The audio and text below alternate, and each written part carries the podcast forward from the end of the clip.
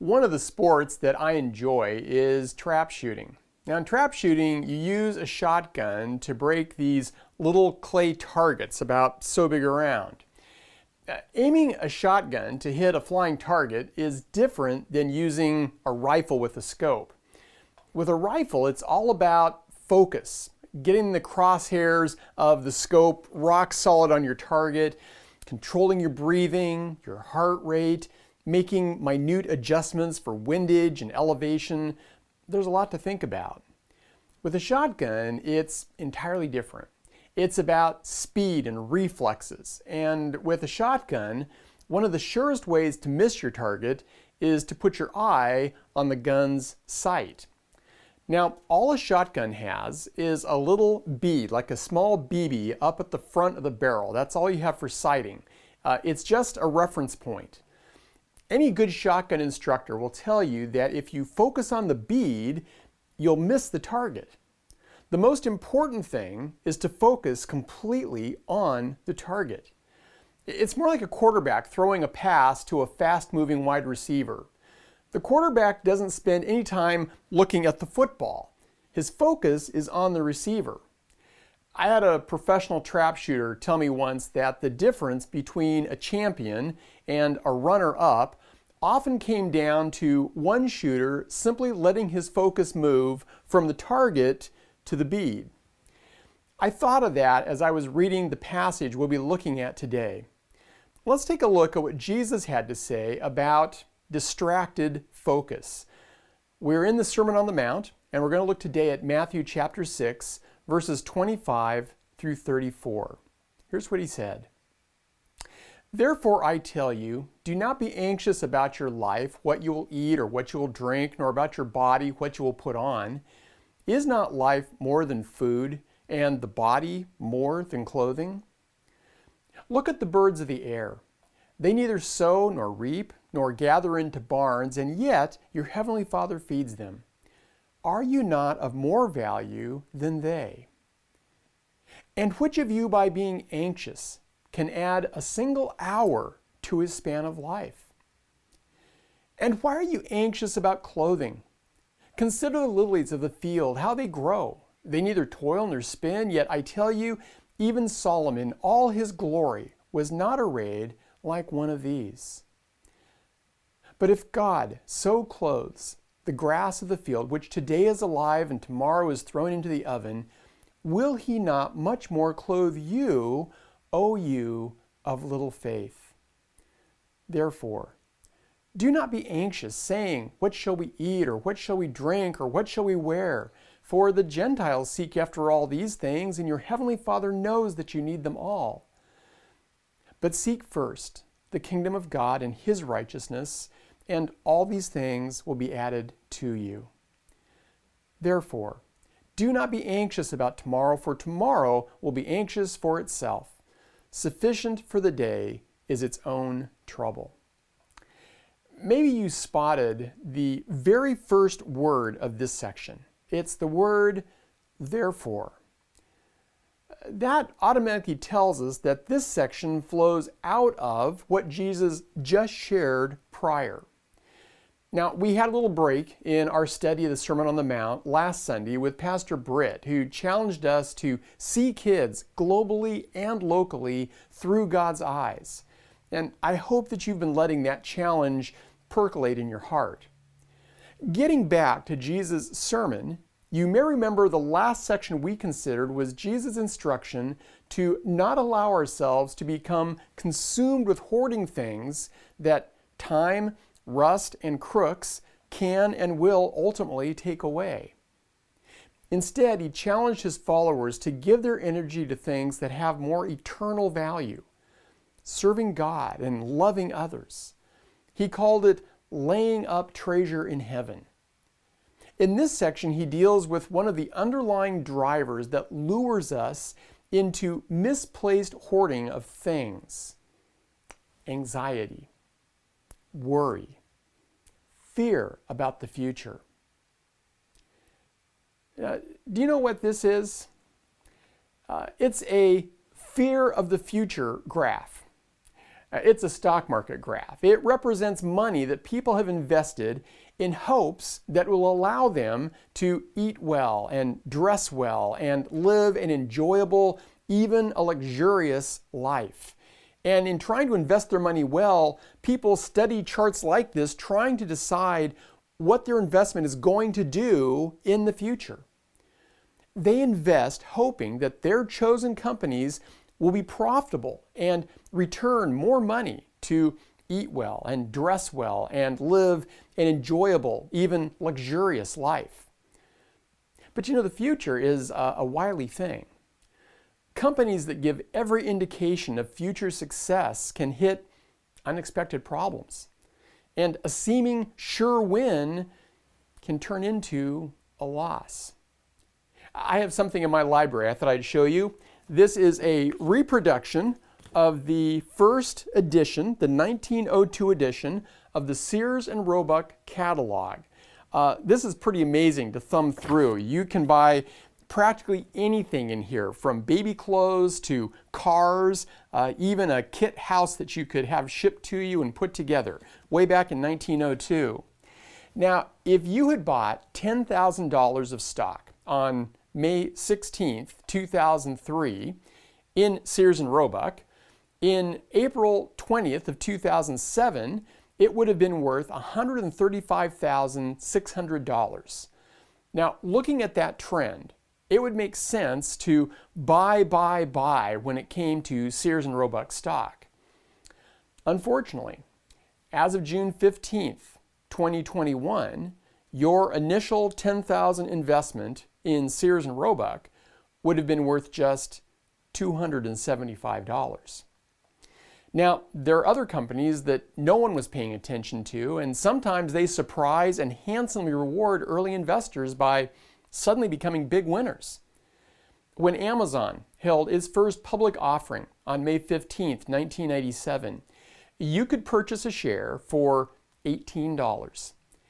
If you'd invested $10,000 that day in a little company that was just selling books online, your investment today would be worth over $12 million. Now, with those kinds of gains and losses at stake, you can see why investors are always trying to figure out as quickly as they can what the future prospects are of the companies they invest in. And that means that investors are often very nervous, obsessive, even anxious people.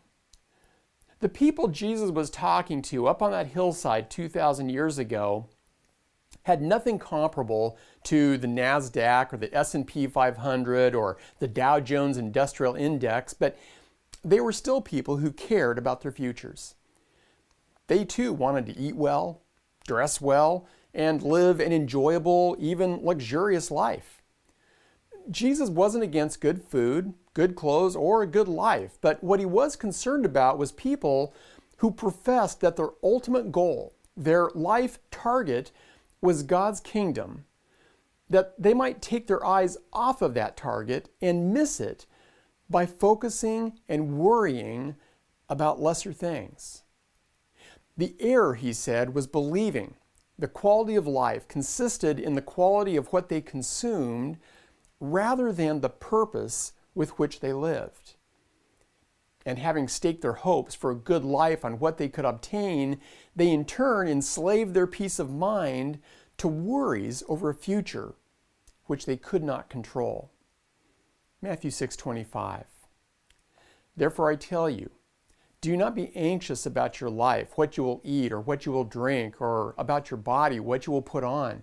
Is not life more than food and the body more than clothing? So, what was Jesus' solution to restore their sanity?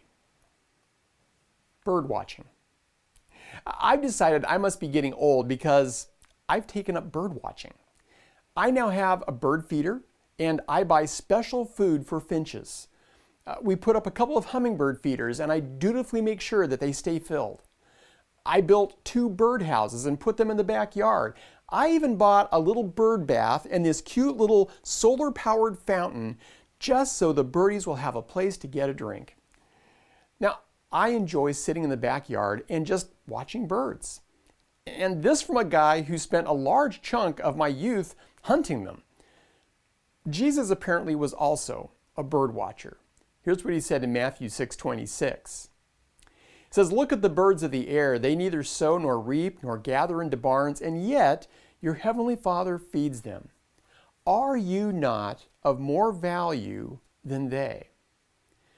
Maybe there were some sparrows flitting about in the bushes up on the hillside, or a bird of prey slowly circling overhead. Jesus points to them and reminds his audience that those creatures do not spend their nights lying awake, fretting about their portfolios, and yet their needs are met. The meter of their needs is their Heavenly Father. And Jesus then reminds those seated there on the hillside that, A, in God's eyes, they have far more value than birds. And B, if God provides for birds, then it just stands to reason that He'll provide for them. So was Jesus suggesting that we should just paint up an old VW bus, grow our hair long, and live out some hedonistic, no care about the future kind of existence? Well, if you watch birds, you realize that while they may not be consumed with worry, they aren't slackers either. Birds are busy. They hunt for seeds and bugs. They build nests. They migrate sometimes thousands of miles to find their optimum habitats. Jesus isn't saying that we shouldn't plan or prepare for anything. The very fact that we come to God with requests shows that we're aware of things we lack and future possibilities that give us cause for concern. But anxiety moves beyond thoughtful, reasonable preparation into this unhealthy, obsessive, emotional entanglement with future possibilities. Here's what birds don't do they don't worry that food will be there. I've been enjoying a pair of finches that have been frequenting our bird feeder this summer. These little guys migrate as far south as Mexico. And whether they know it or not, they live with faith. As the time to migrate comes near, these little guys aren't laying awake nights thinking, oh man, I sure hope we can find seeds in Oregon. I wonder how things are looking in California this year. No, they just know that where they go, when they go, where they're supposed to go, what they need will be there because God has so ordered the world that their needs will be provided for. Jesus then brings up another illustration, and that is the worry about longevity. Matthew 6:27. Which of you by being anxious can add a single hour to his span of life? Note he doesn't say that there isn't anything you can do that will add or subtract from your lifespan.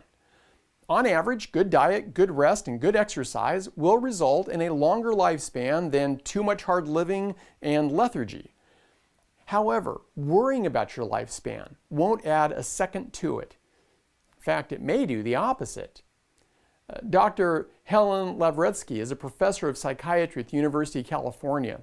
She co authored a report for the American Heart Association on the connection between mental and physical health. In a U.S. News report this past May, she said this Chronic stress is probably the biggest contributor to disorders of aging, such as heart disease, depression, Alzheimer's disease, and other forms of dementia. So, like Jesus said, worrying about your life won't make it last longer or better. In fact, it may have the opposite effect. Finally, Jesus uses an illustration from botany. Maybe there were flowers growing on that hillside, and Jesus calls attention to them. Why are you anxious about clothing? Consider the lilies of the field, how they grow. They neither toil nor spin, yet I tell you, even Solomon in all his glory was not arrayed like one of these. And then he uses another of those lesser, greater comparisons, like he did with birds you know, God provides for the birds and you're worth more than the birds. Immediately after birds, he moves on to talk about the frail and fleeting nature of grass.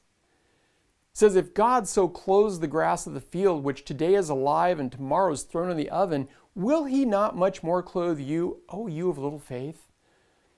Grass was often collected and dried to serve as fast fuel to heat ovens for baking bread, kind of the ancient version of the microwave. Jesus says that if God is pleased to give so much beauty to stove fuel, they can be sure that He can be trusted to ensure His children, who are eternal beings, will be clothed as well. Did you catch his little rebuke he inserted? O you of little faith. Dr. Martyn Lloyd-Jones, commenting on that phrase, recounted a man he once heard who said this The trouble with many of us Christians is that we believe on the Lord Jesus Christ, but we do not believe him. We believe that Jesus saves us, but when it comes to living day to day and the realities of budgets, savings accounts, investments, and retirement, we don't really believe him when he says he will care for us. We know only too well all the things that could go wrong, and we start bracing ourselves for every potential shortfall and consuming our minds trying to figure out every scenario. Jesus would say to us, you have a faith, but it is a very little faith. It isn't a faith that encompasses all of your life. Jesus then drives his point home by contrasting two worldviews. Therefore, do not be anxious, saying, What shall we eat, or what shall we drink, or what shall we wear? For the Gentiles seek after all these things, and your heavenly Father knows that you need them all.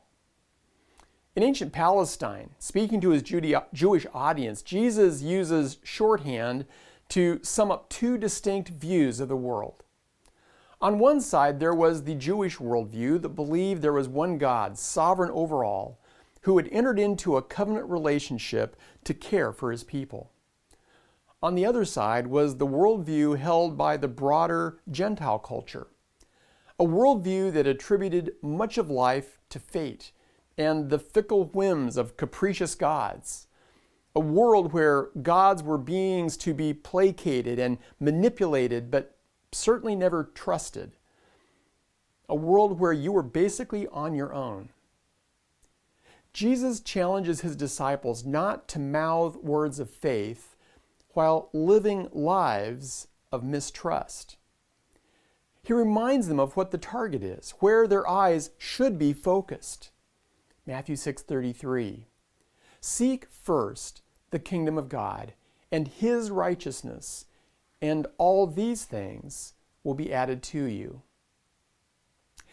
The world around is constantly encouraging me to keep my eyes focused on my refrigerator and my closet and my bank account. Now, I need food in the refrigerator and some clothes in the closet and some money in the bank. But if that is where my gaze gets stuck, Jesus says, I will miss the target. Focusing on the kingdom of God and His righteousness will redirect my concern from being just well fed, well clothed, to having a heart that is well formed by God's grace, a mind that is well informed in His ways, and a life well lived in loving and serving others. Finally, Jesus finishes with this great summary statement, Matthew 6:34. Therefore do not be anxious about tomorrow, for tomorrow will be anxious for itself. Sufficient for the day is its own trouble. C.S. Lewis, in his wonderful little book, The Weight of Glory, said this Never in peace or war commit your virtue or your happiness to the future. Happy work is best done by the man who takes his long term plans somewhat lightly and works from moment to moment as to the Lord. It is only our daily bread that we are encouraged to ask for. The present is the only time in which any duty can be done or any grace received. Let me try to pull this all together by thinking with you a bit more deeply about this issue of anxiety. When we talk about anxiety, what we really are talking about is fear. These past 15 months, I've heard lots of talk about fear. Fear of how or when the pandemic will truly be over. Fear about our economy. Fear about the direction of our country.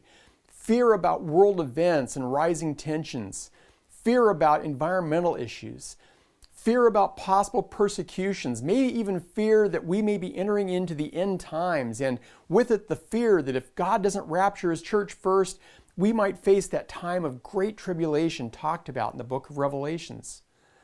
Those are just the big fears that everybody's talking about. Uh, we could add a huge list of personal fears that are unique to each of us. Fear about whether or not my retirement savings will be enough to withstand impending inflation.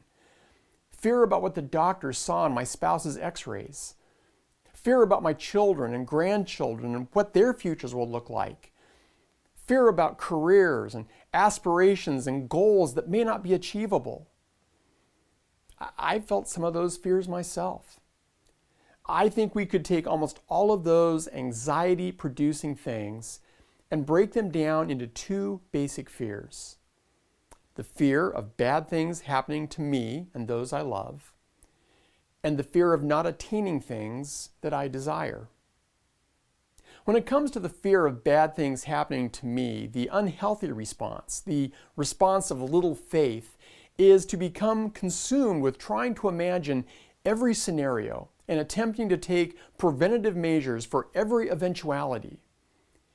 It's allowing myself to emotionally live with the anticipated reality of things which may never happen. And in letting myself go there, I rob myself and my Lord and others of the focus and energy which I should be giving them today. When it comes to the fear of not attaining things I truly desire, the response of little faith is to decide that I must have a certain lifestyle or possess certain things before I will deem myself as having worth or consider myself happy. I allow my affections to become consumed with my constant calculations about how to achieve, uh, depressed over the things I've not acquired, insecure over my abilities in comparison with others, and consumed with the worry over what I don't have, I fail to employ the things that I've been gifted with to love and serve God with a whole heart. So, how do we win over worry? How do we move from people, anxious people of little faith, to calm people of great faith? Let me suggest three avenues of attack in overcoming anxiety. And I'm going to try to make this very practical. I'm going to go fast, and you may want to grab paper and pen, and please feel free to pause the video if you want to write things down. The first big way I would say that we begin to fight anxiety is we need to learn to rest well. Resting well begins with prayer as we rest our hearts in our Father's care. The practice of consciously, verbally turning our worries about the future over to our Heavenly Father. Sometimes even writing our prayers down is a good exercise. It keeps our minds focused and it helps keep us from slipping into idle worry. You ever find that happening? You, you start to pray quietly in your mind, and suddenly you're not praying to the Lord, you're just worrying about stuff. Sometimes writing it down really helps. We also need to learn how to rest our bodies. One of the causes of anxiety attacks is an overactive adrenal system. Adrenaline is this amazing super booster drug God has built into our bodies to give us an extra jolt of energy when, we're in danger. Of course, those adrenal glands don't have their own window to the world. They depend entirely on how our minds are perceiving the world. And if our minds are saturated with anxiety and fear, well, the recurring message to those little glands is give me a jolt. But too many jolts of a good thing is a bad thing. And over time, those overworked little glands don't know how to turn off. And then people experience all sorts of negative effects shortness of breath, racing heart, feelings of panic, and, and more. If you've ever experienced or have known someone who has gone through anxiety attacks, you know they are no laughing matter. Just as an anxious mental state can result in bodies that are stressed and overwhelmed, so too, learning how to quiet our minds and refresh our perspective is critical to restoring health, physically, mentally, and spiritually. A very simple and yet profound step is to meditate on nature and nature's God. That's where Jesus started, isn't it? He said, Consider the birds, consider the flowers. Anxiety is nurtured when I become consumed with considering my potential problems. Jesus' counsel is to turn our attention to the abundant evidence all around us of God's provision. I'd like to encourage you to find someplace quiet where you can simply observe nature and let your soul meditate on your Heavenly Father's creation, His provision. It doesn't have to be an exotic location. Burnett and I have a small bench in our backyard, and I find just sitting there and enjoying the birds is a great way to help quiet my mind. And while you're sitting there, watching, praying, remind yourself to take a deep breath. I spent 10 years as a chaplain, went to a lot of traumatic situations, and one of the things that we were trained to do before we walked into a difficult situation was to just stop and take a few deep breaths. It's bringing my body into alignment with my mind to quiet myself. Along with consciously making yourself slow down, there is learning to cultivate gratitude. Do you know what FOMO is? It's an acronym that stands for the fear of missing out. Today's social media has been engineered to give us a non-stop torrent of news and fads and marketing. Blink at the wrong moment and you might miss the latest breaking viral event.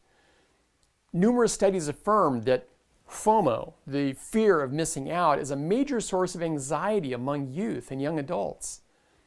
One of the ways we can fight against that fear is to learn to cultivate gratitude.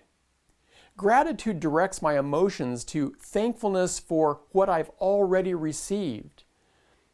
Rather than being driven by a constant desire for the next thing, I stop and reflect on what I've already been given.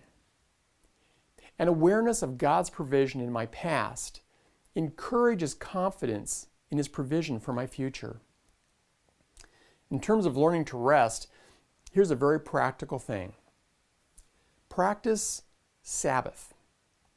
The principle of Sabbath, a day of rest, finds its roots in the history of creation, where we're told in Genesis 2 that on the seventh day, God rested. That principle of a day of rest actually became commandment number four of the Ten Commandments. Interesting, isn't it? God had to order his people to rest. In fact, look at the words from Psalm 23. David said, He makes me lie down in green pastures. He leads me beside still waters. He restores my soul. And that's a promise that only happens if I'm in relationship with the shepherd. But interesting, huh? The shepherd has to make me lie down sometimes. We're not good at resting. In the New Testament, we have the story of Martha and Mary, two sisters who were close friends of Jesus. One day, Jesus and his disciples were at the home of Martha and Mary, and it was getting close to mealtime. Martha was busy doing stuff, making all the preparations to feed a bunch of hungry people. But Mary was caught up in the moment, sitting with the others, just listening to Jesus. Exasperated, Martha finally butts in and asks Jesus to please tell Mary to come and help her in the kitchen.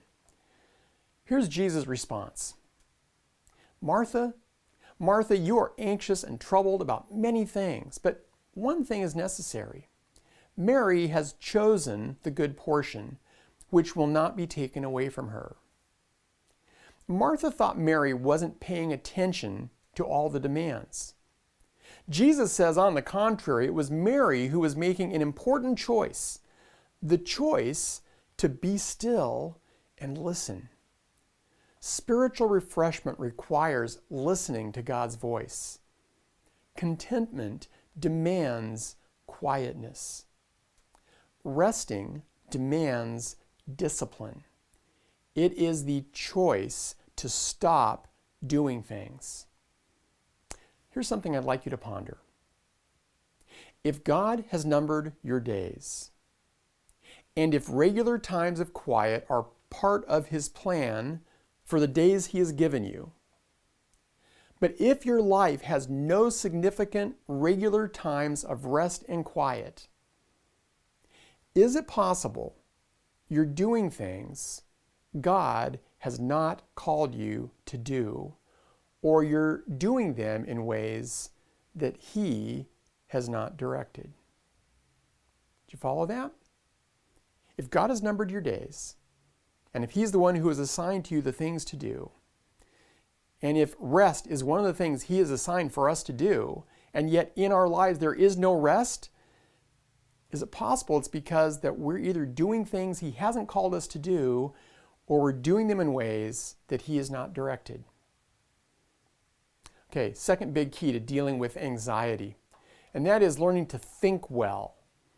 Anxiety may have physical manifestations, but it is first and foremost a state of mind. So, getting the upper hand on anxiety means training our minds to think different. You can find time to rest, but if your thinking doesn't change, quiet time will simply be bonus worry time. Here are three ways I think we can help reshape our thinking. The first is that we modify our expectations. Much anxiety comes from setting or clinging too tightly to expectations and goals with pathways that are governed by things you can't control. Laying up treasure on earth is often our attempt to fortify and fail proof those expectations. But the demands of fail proofing either consume our present with excessive preparation for an uncertain future, or they consume our minds with worry over an ever expanding set of anticipated threats. One of the ways we dial down expectations is to learn the discipline of contentment. Listen to Hebrews 13, 5 and 6. Keep your life free from the love of money and be content with what you have. For he has said, I will never leave you nor forsake you. So we can confidently say, The Lord is my helper. I will not fear. What can man do to me? Something else I suggest is that you watch what you watch and listen to.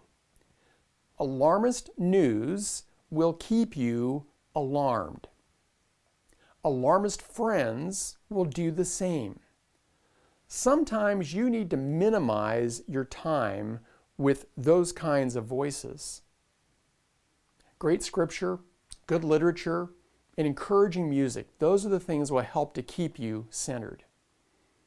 Here's another way we learn to uh, change our thinking, and that is we preach to ourselves.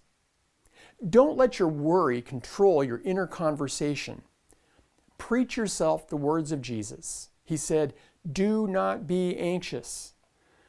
You might also want to interrogate your soul. King David knew how to ask himself hard questions. Here's a question he asked in Psalm 42 5. He said, Why are you cast down, O my soul? Why are you in turmoil within me? Hope in God, for I shall again praise him, my salvation and my God. Are you anxious? Why? What specifically are you afraid of? Interrogate your soul, write it down, and then embrace the worst case scenario. You know, the Apostle Paul was a man who was faced with a lot of hardship in his life. He knew from experience that the path God led him on might include danger. He even talks at times about his own fear and trembling. But he never seemed to let fear of the future keep him from moving forward. Why? Well, I think we can find it in what he wrote in Philippians 1:21. He said, "For me to live is Christ, and to die is gain. I suggested interrogating your soul, writing down exactly what it is that you fear. The next step is to ask yourself, as a child of God, so what? What if the worst thing you could imagine happens? Will your life still be secure in Him? Yes, it will. Some of the most radiant, joy filled followers of Jesus I've ever known were people who had experienced the very kinds of losses that we most naturally fear. When you can embrace the truth that no matter what happens, you will still be secure in God's love, then you can put a whole bunch of worries to bed. Along with that, repent of faithless, yeah, but patterns of thought. This is what gets many of us into trouble. We listen to Jesus' words about not being anxious, and we hear good instruction about how to reorder our lives. And our first response is, well, yeah, but. Could I suggest that yeah, but is often simply an excuse to continue living in disobedience? It is sin to take God's clear instructions and push them aside with, yeah, but. That is us saying that our nearsighted, misfocused perspective is somehow superior to that of the God who made all things, including us. If that is you, you may need to begin by repenting of your yeah buts. And then finally, as you think about the future, as you're tempted to be anxious, um, instead of preparing yourself for the worst, you might want to prepare yourself to be pleasantly surprised. There are as many opportunities for unexpected blessings as there are unfortunate events. A third way that we overcome anxiety is in learning to plan well. We, and let me suggest some ways that we learn to plan well. The first thing I'd say is make clearly defined, time consuming kingdom commitments in the here and now clearly defined, time consuming kingdom commitments. You see, worry will, concern, will consume your time and energy with future fears, and in the process, rob you of present blessings. Jesus said that we should seek first His kingdom. That means choosing to give our time, thought, energy to things in the here and now that serve Him and love others. More energy spent serving Him now means less energy expended worrying about the future. That may be an important step for some of us coming out of COVID and its social restrictions. We've had lots of time on our hands to worry, and we may have gotten ourselves stuck there. What does God want you to do? Where does He want you to serve? Get involved. Make clear, time consuming kingdom commitments. And then, second thing, make reasonable preparations for the future. Do you remember Y2K, right? That when the year 2000 came around, there was a lot of anxiety about what would happen when the clock ticked from 11:59 p.m. December 31st, 1999 to 12 a.m. January 1st, 2000 some people went to extraordinary lengths, uh, fearing massive computer shutdowns, and, and they started trying to hoard food and fuel in preparation for what some thought might be the end of Western civilization as we knew it. That stuff worried me too. I mean, what to do? We finally decided to buy a small hand pump that could fasten onto a wellhead at my father in law's house so we figured that way we could at least get fresh water even if the power was out for a long time. Uh, we also bought one large bag of dried beans and another of rice. Not my favorite diet, but we figured if food supplies got disrupted, we could live quite a while on beans and rice. And with those preparations in place, we chose to stop worrying about Y2K. Here's my rule of thumb make good preparations for known future needs. Make modest preparations for likely but uncertain needs. And make minimal preparations for extraordinary possibilities. Next thing I would say is you may need to prune your decision trees. Decision trees are something those of us with a background in business management have probably encountered, and it's a useful tool. What you do is you identify a problem and then what the first step is toward solving that problem. Uh, next, you want to consider what are the possible outcomes of that first step and how you should respond to each, what your second step will be, and of course, what the outcome of that might be. Now, here's the danger. Some of us let a decision tree like this grow into a worry shrub. Uh, we move beyond immediate specific steps to limitless possible outcomes. Uh, let me give you an example how this might work out. Let's say that the problem I identify is I want to have enough money for retirement. Now, that goal right there needs some thought, doesn't it? Sometimes enough for retirement means how much money do I need to eat the way I want to eat, wear what I want to wear, and live an enjoyable, even luxurious life? Jesus would say that a good retirement plan means asking, what might God want to do with the final chapter of my life that will serve Him and love others well? Now, refining that goal may be a whole process in itself of prayer and seeking counsel. So, is financial planning an important part of planning for our golden years? Well, absolutely, as long as we're keeping our focus on a bigger goal. So, once the goal has been defined, then the first step may be to talk to a financial planner. And uh, there are going to be a couple possible results. Either he's going to say that I'm saving enough, and if that's true, well, then problem solved, no further action needed. Or he's going to say, you need to save some more. If that's what he says, well, then I have a couple choices. I can either reevaluate my budget, find a way to live on less, or I need to reevaluate my goal and say, is there a way that I can um, change my goal to where it will be within my means? Uh, do I need to modify my lifestyle? Now, it's the next step. This is where anxiety kicks in. This is where trees turn into shrubs as the variables increase. What if my budget can't handle what I want to save? What if my investments fail? What if my goal isn't attainable? Then what'll I do? What'll happen to me? My advice is to uh, prune the tree to not more than two branches. That's where you need to stop. That is enough worry for today. You see, mountain folk make the choice day after day to keep their eyes on the target. They have avoided the error of confusing the quality of what they consume with the purpose of their lives. They choose to be concerned first about serving their Father. They choose to trust Him with the things they cannot control or predict. They practice the disciplines of resting well, thinking well, and planning well.